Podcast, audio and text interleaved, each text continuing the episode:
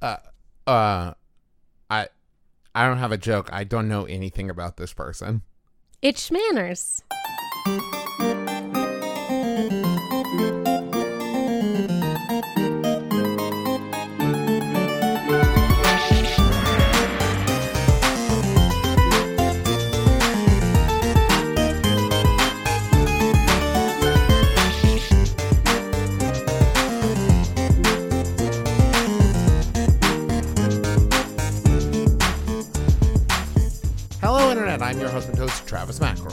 Your wife host, Teresa McElroy. And you're listening to Schmanners. It's extraordinary etiquette. For ordinary occasions, hello, my dove. Hello, dear. You're giving me lots of neck. Lots of shoulder and Lots neck. of shoulder and neck. Uh, yeah, well, you know, I had my bones removed. now I'm back from uh, San Diego Comic Con and the uh, Adventure Zone graphic novel book tour, available now at many fine booksellers and uh, online at theadventurezonecomic.com. Get yours and four other copies today. um, but now I am back. That's why we're a little bit late this week, and it's why we didn't put out a call for questions. And instead, we're doing one of our uh, biography series. And here's the thing I, no joke, know n- nothing about this. Like earlier today, we were talking about who we could do, and Teresa said we could do, Mrs. Beeton. and I said, who? And she said, perfect. So I think that you are going to kick yourself the second that I tell you about how I thought of Mrs. Beeton. Okay. She is mentioned by Sue Perkins in Supersizers Go Victorian Uh huh. um, as Mrs. Beeton's um, household, insight, basically encyclopedia for household management. Oh, right, right, right, right, yeah, right. see, I mean, I still don't know anything about her past that, but sure. I now at least know how you knew. I know the reference now. okay, well, let's start from the beginning then. A very good place to start, I am told. So, Mrs. Beeton was born Isabella Mary Mason um, to Benjamin and Elizabeth Mason Okay. in London. I don't know them either. Right. Okay. Um, I just want to make sure. You kind of looked at me like you said it, like as if I'm supposed to say, the Masons, of course. no, but this is the beginning. Um, and her father died, so her mother remarried uh, a man who happened to be a widower who had like four children already. Uh huh. So we're starting kind of a Brady Bunch family here. Gotcha. Um, they went on to have lots of children together. So they already had four and one, so they have five kids, and they have more than that? Yes. Wow. Um, Different times. yes. Um, and so Not that there's anything weird now about having more than five kids. It just isn't the norm now. You know? Yeah, you all know what I mean. I'm not trying to discriminate against people who have multiple kids, but it's surprising to hear. You know what? The- forget I said anything. Go on. Um, and she was the oldest. So at at some point, she was put in charge of all of the the younger children. Mm-hmm. Um, and so from a very young age, she was kind of, I don't know, like a what do they say, an old soul? Yeah, she she had a lot of responsibility at a very young age. Yeah. That goes. I mean, that makes sense along with the one thing I know about her of the household management book.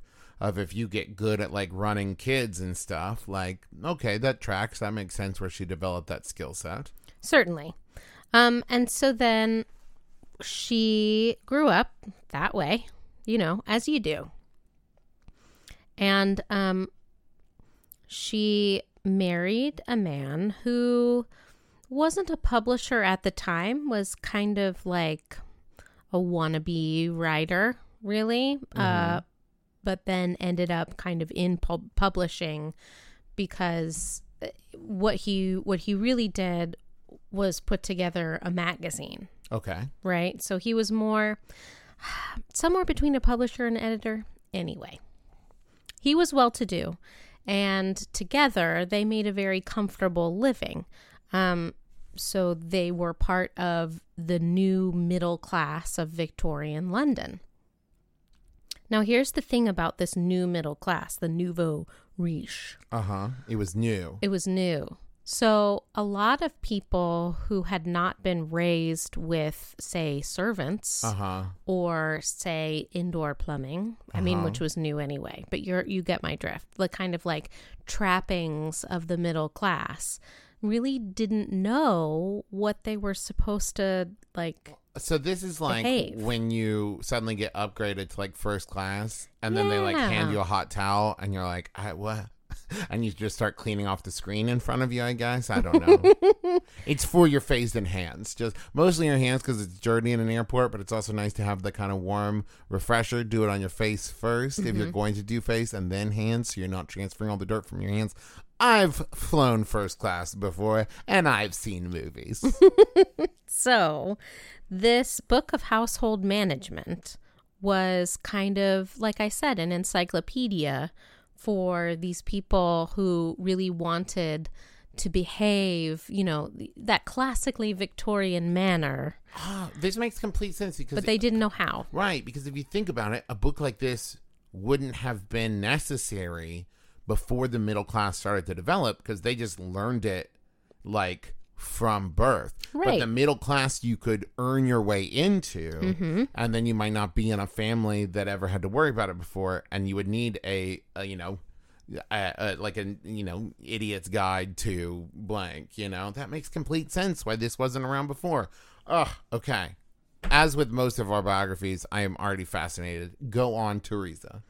Well, so she and her husband Samuel um, put together this this magazine, right? Um, the Englishwoman's Domestic Magazine, and she published these these, I guess, chapters Mm-hmm. kind of in the in the magazine as a periodical right so Okay. the book didn't come together of over a thousand pages by the way the book didn't come together until all of the magazine articles had gone through to the public already i think there were like 24 volumes as far as like the magazine goes That doesn't seem unheard of, right? Because that's I think Charles Dickens did Right. that a bunch, and a lot of people did that, where it's like serialized and it's like, well, by the you know next month's thing for the chat. Arthur Conan Doyle did that a lot too, right? Mhm. Excuse me, Sir Arthur Conan Doyle. He worked hard for his time. He probably didn't.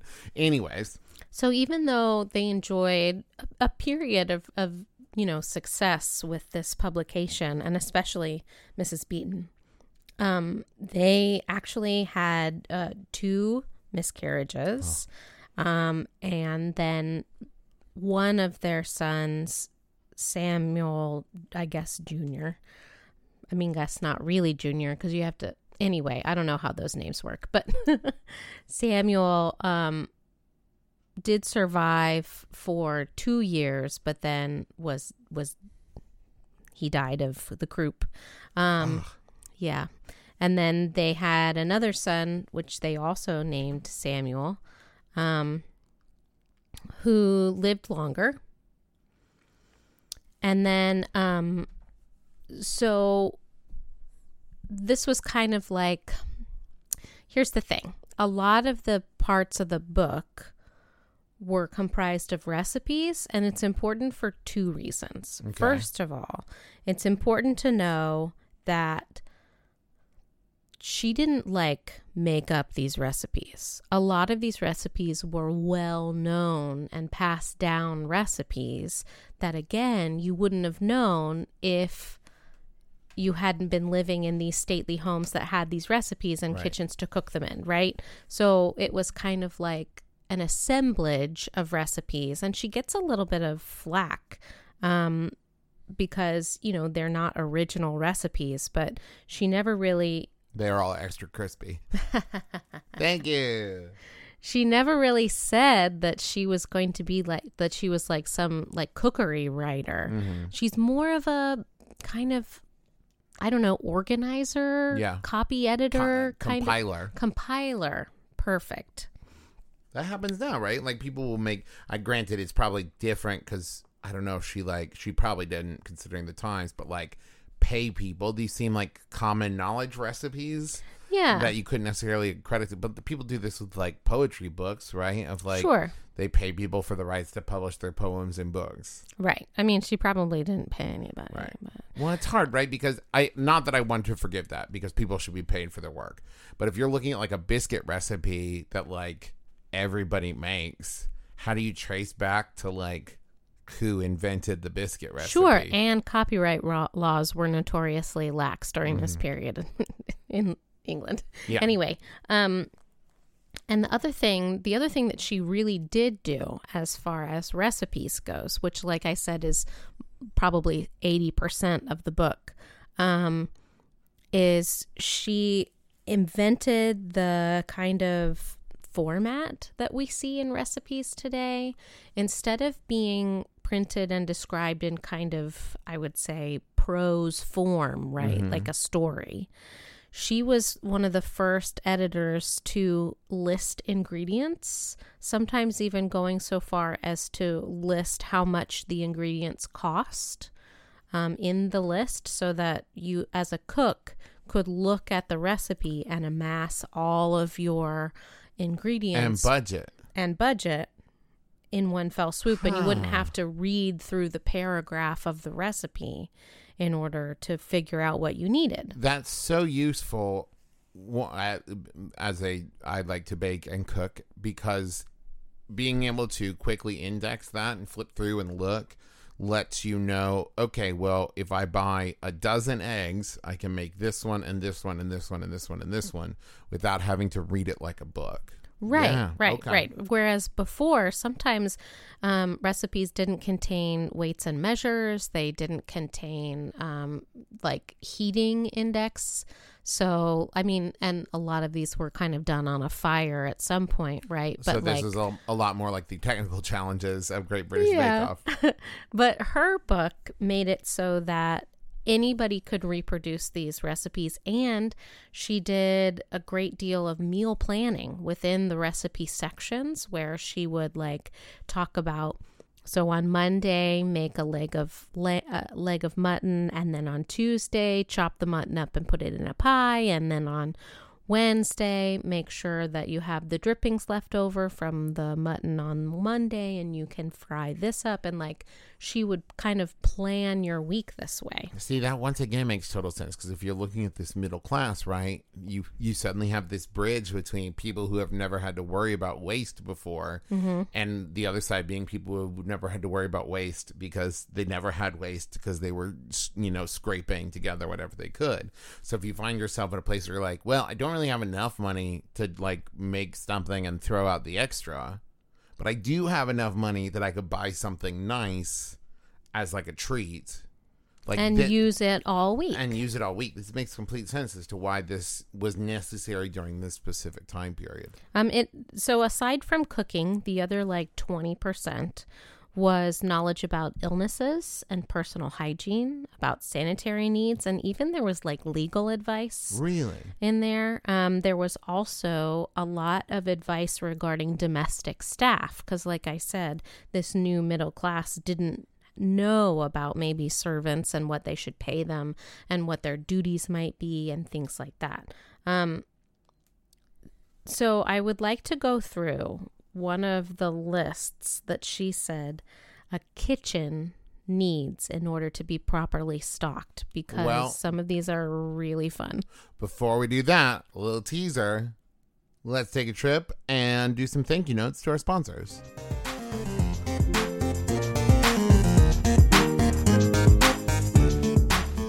This week, Schmanners is sponsored in part by Sunbasket. Sunbasket. Yeah, they do. sun. Tell me more. Go. What? They basket deli- of sun. Uh, the sun's so hot. How's it in a basket?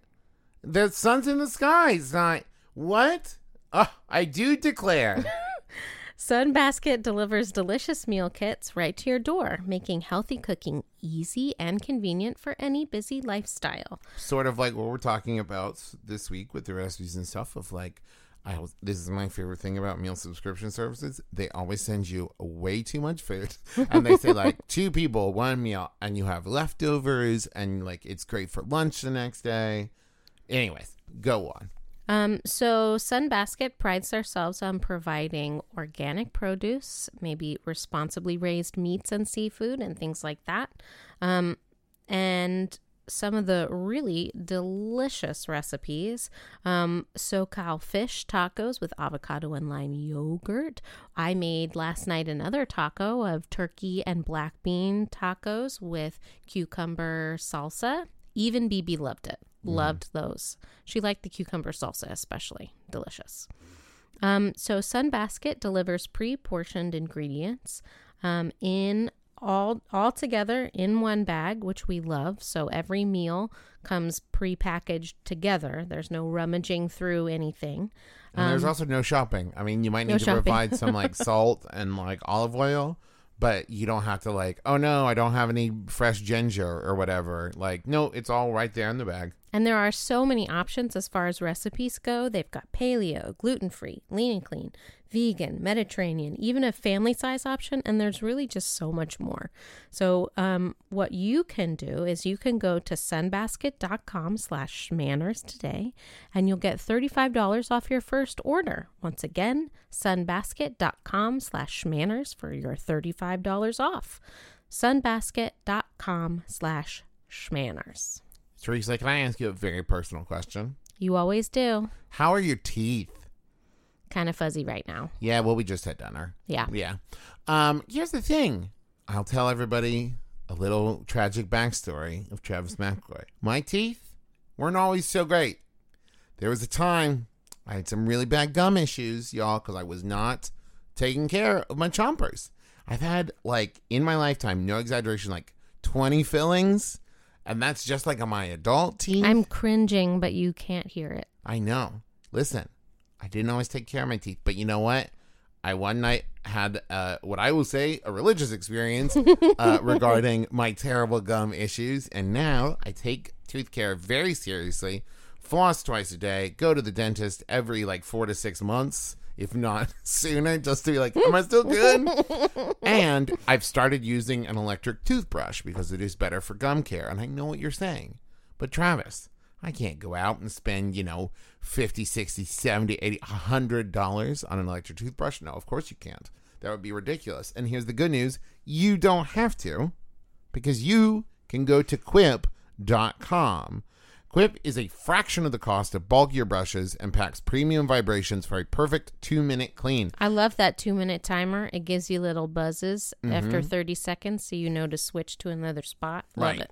Because that's the other thing. It's like one, we don't take good of care of our teeth, and uh, here's the thing: human beings, we're all bad at estimating time, right? You start brushing teeth and like it's been two hours. It's like no, it's been thirty seconds, right? And with Right. Quip and the pulsing, you don't have to worry about that. And they'll deliver new brush heads on a dentist recommended schedule every three months for just five dollars, and that includes free shipping worldwide. So, Quip starts at just $25, and that's such a good deal. And you know what? Let me tell you one more thing about Quip that I love. It comes in its own little carrying case tube thing that you can stick onto a mirror and have its own little holder there. But the tube is also like a perfect travel holder. Yeah. So, like, I take it with me whenever I go, and like, I had And bef- that intro kit also comes with like toothpaste, right? I Yeah. love that toothpaste. And before I was on Quip, I had another uh, electric toothbrush that broke, but it was so big and had so many pieces and was so fragile, I never would have taken it traveling with me. But Quip is perfect for travel and I will say very durable. Um, so Quip starts at just $25 and if you go to getquip.com slash schmanners right now, you'll get your first refill pack free with a Quip electric toothbrush. That's G-E-T Q-U-I-P dot com slash S-H-M-A-N-N-E-R-S. Go now and start taking care of your chompers. And rolling.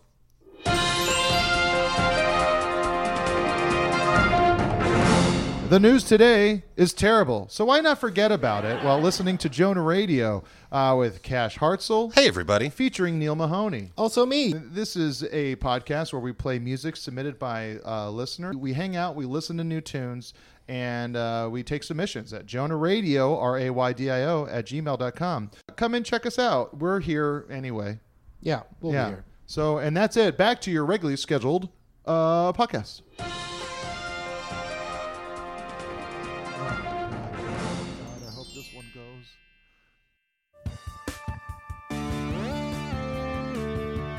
If you want to make ends meet in a hip town, the kind with great coffee, lots of dog parks, you're gonna need a side hustle. In Brooklyn, maybe you drive rideshare. In Fairhaven, it's more like. Well, it's more like slaying psychic beasts with your custom balanced throwing knives. Hey, are you from Hunter? I I guess so. Hold on, I have to ask you some stuff.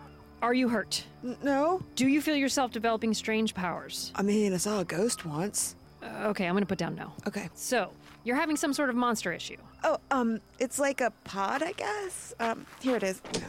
Is is that what you call it? Like a, like a pod? Yeah, pod works. Oh, it's opening.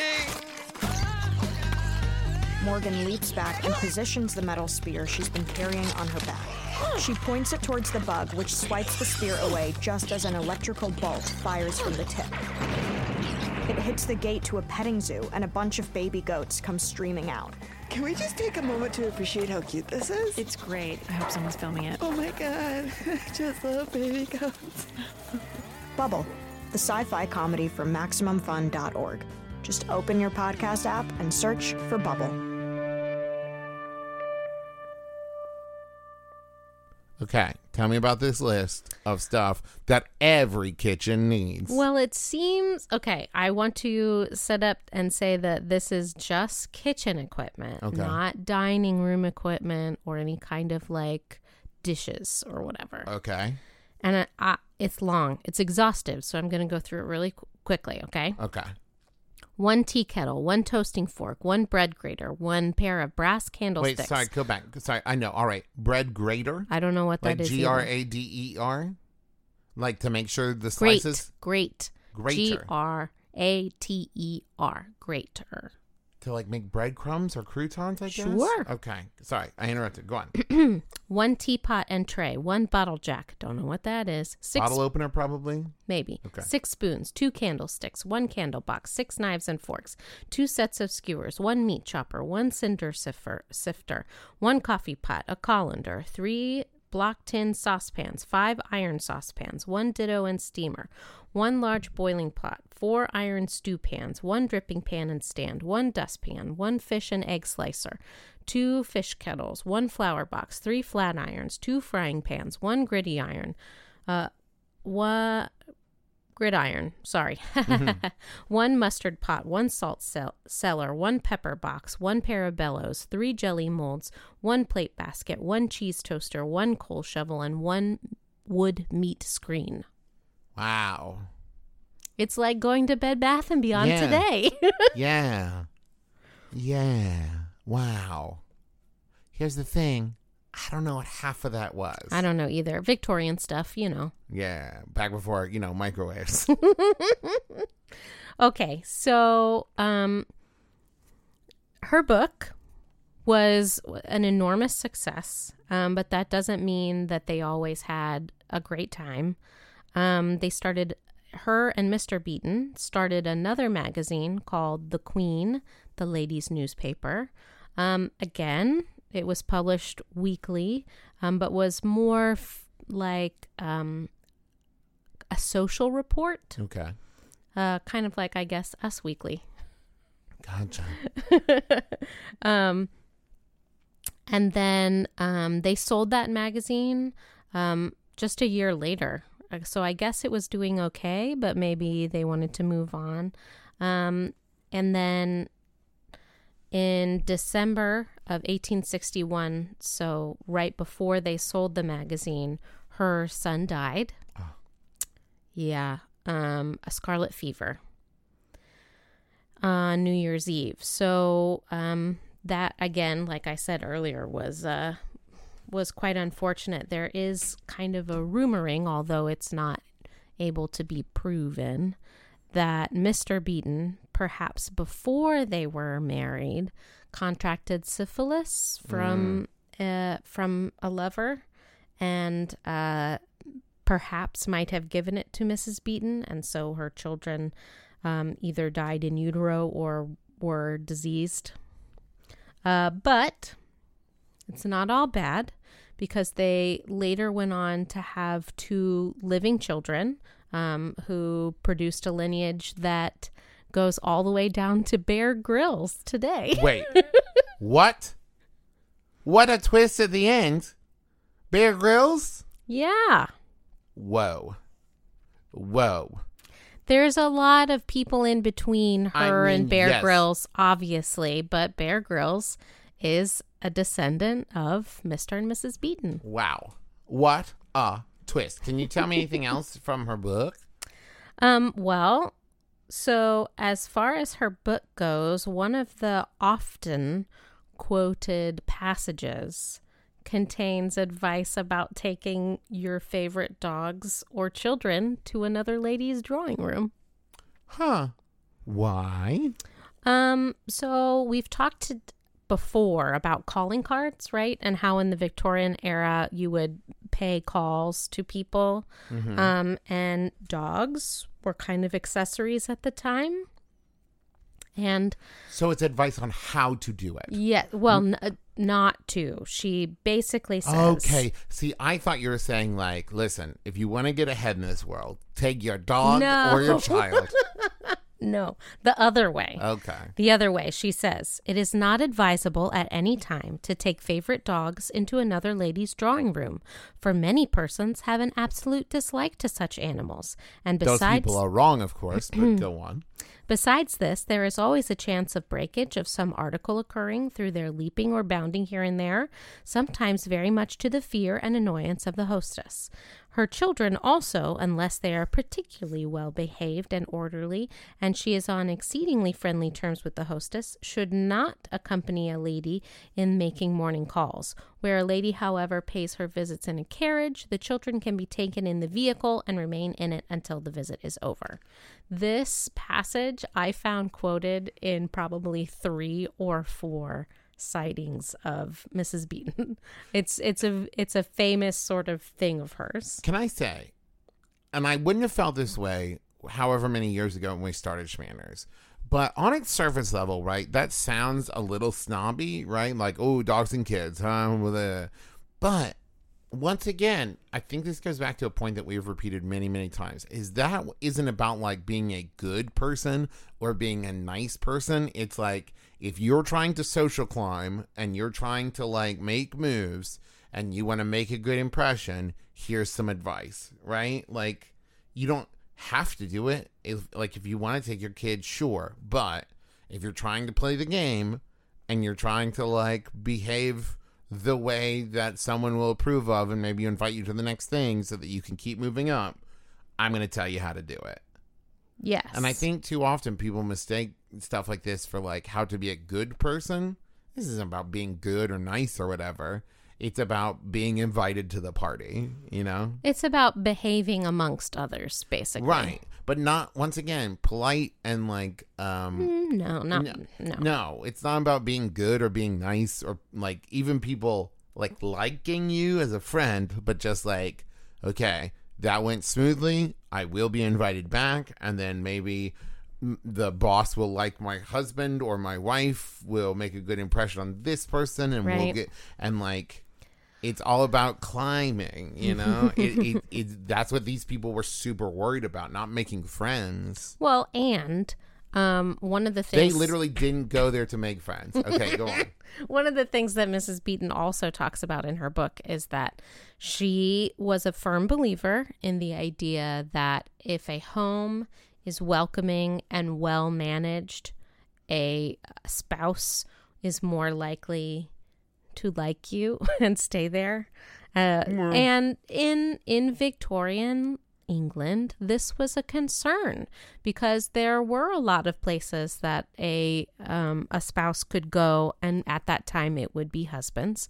That husbands could go in between work and home, and maybe hit the bars or maybe hit the brothels or you know the gambling tables all that kind of stuff. And her thing was if you want a happy home here's your manual to do it so that you can have kind of like wedded domestic bliss. I see. I'm so not just climbing society also the social status of a marriage. Yeah, I mean, uh, it's it's okay. It's, that's a it's a highly Yeah. victorian idea right. It's absolutely valid for the time. It feels weird now to be like, ladies, if you don't make a happy home, it's really your fault. Am I right?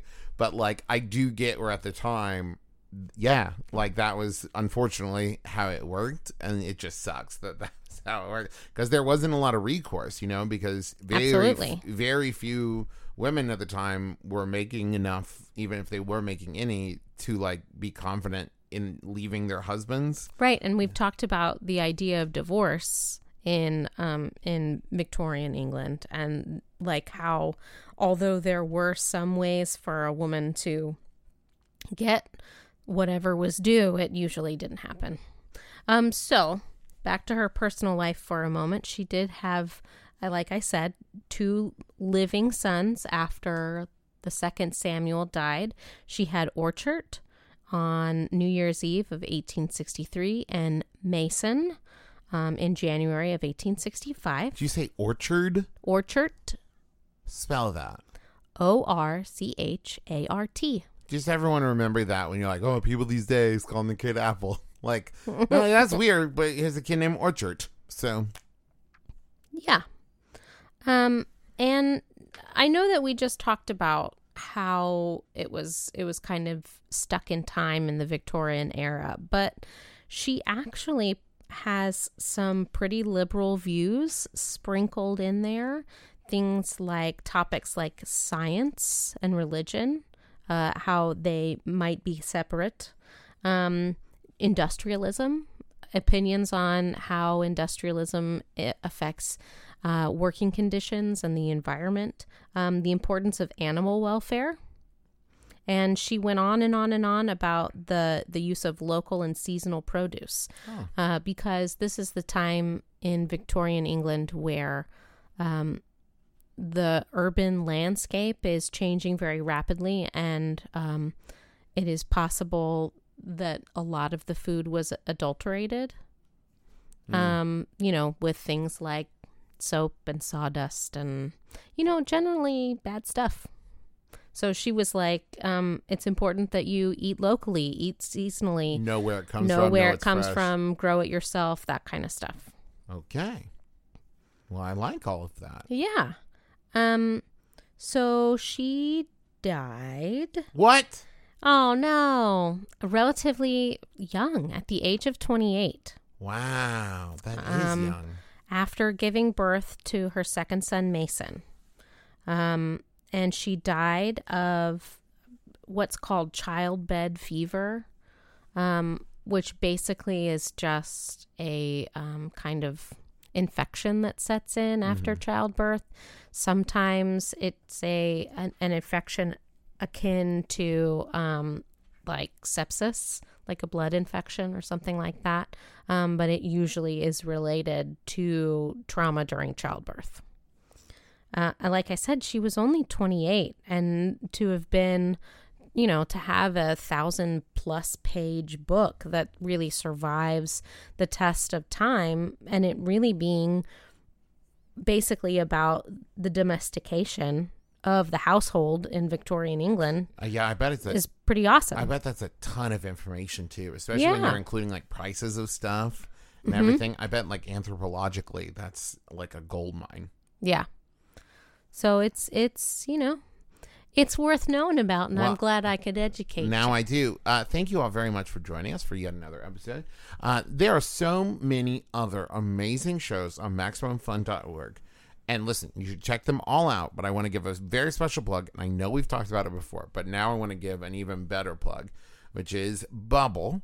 It is a new show on Max Fun that is like a narrative sitcom sci-fi podcast. The production quality on it is amazing. The cast is amazing.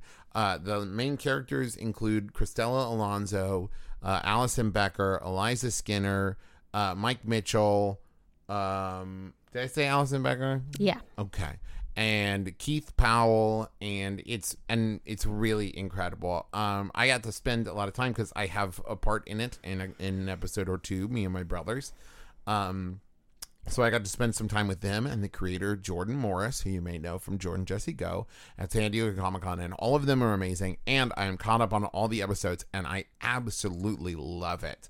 It is so funny and so good. It, like I can't recommend it enough. So make sure you check out Bubble and all the other amazing shows. And if you're a fan of The Adventure Zone, please consider going to theadventurezonecomic.com, ordering a copy, maybe going to like a Barnes and Noble and seeing if it's there. Um, let's see what else. Oh, we're working on some uh Schmanners merch, which we've never had before. So hopefully we should have that up soon. And we're also It working is gonna be so cute. yeah, we're also working on some more like convention appearances and everything. I'm going to be at Gen Con um next weekend, so August 2nd through 5th in Indianapolis. Um, I'm doing a couple panels. Let me see if I can pull it up uh, real quick. If you go to my Twitter, I'm gonna pin it or I'll tweet out a bunch. But if you search Travis McElroy Gen Con, He'll tweet out constantly. yeah, you'll find it. But I'm doing a panel uh, called Open DMs where me and some other dungeon masters slash game masters are going to talk about like our process and give advice on that. I'm going to live stream a game of Munchkin with some really cool people. Um, I'm doing a special kind of workshop on like D and D character creation. Um, so yeah, if you And to I may or may not take Bebe to the Children's Museum. Well, I'm going to try to trick Teresa and Bebe into coming on the show floor at least, at least once for Bebe's first convention. We'll see. Um, but yeah, so if you want to uh, see me at Gen Con, check those out. You can follow us on Twitter at SchmannersCast. If you have any ideas for topics, Yes, please. you can email us, shan- schmannerscast at gmail.com. Uh, what else, Teresa? Well, you can join our fan run Facebook group, um, Schmanners Fanners, to, uh, you know, get to know other Schmanners Fanners and get some advice from them. Um, and we have some thank yous. We always love to say thank you to Brent Brentalfloss Black for writing our theme music. That is available as a ringtone where those are sold. Thank you to Kayla M. Wasil for our Twitter thumbnail art, and to Keely Weiss Photography for that banner for the Schmanners Fanners Facebook group. And that I Can't you believe I got that all out. Yeah. great. And that's going to do it for us. Join us again next week. No RSVP required. You've been listening to Schmanners. Manners, manners. Get it?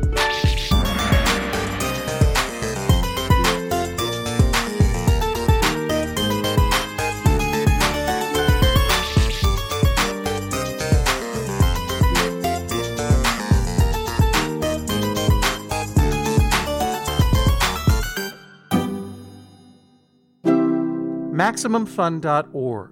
Comedy and culture. Artist owned. Listener supported.